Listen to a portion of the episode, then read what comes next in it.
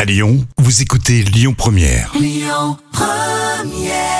Et bonne fin de matinée sur Lyon Première avec Zazie.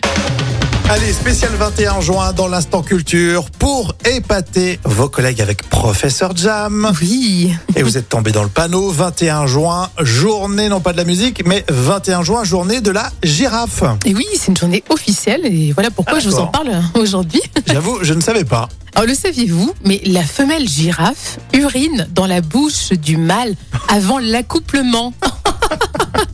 Ah, mais c'est c'est terrible, mais bon, euh, voilà. Et pour quelle raison En fait, le mâle euh, peut voir comme ça en fait la capacité de reproduction de la femelle. Et c'est vraiment la première étape de l'accouplement euh, pour les girafes. Ça commence bien, c'est romantique.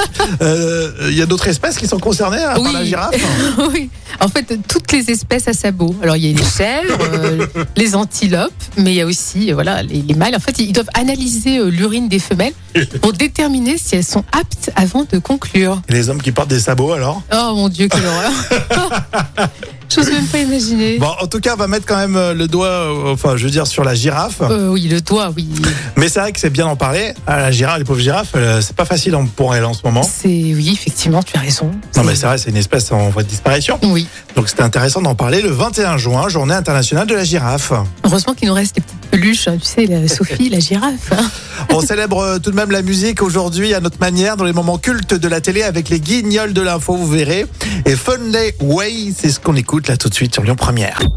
Écoutez votre radio Lyon Première en direct sur l'application Lyon Première, lyonpremière.fr et bien sûr à Lyon sur 90.2 FM et en DAB+.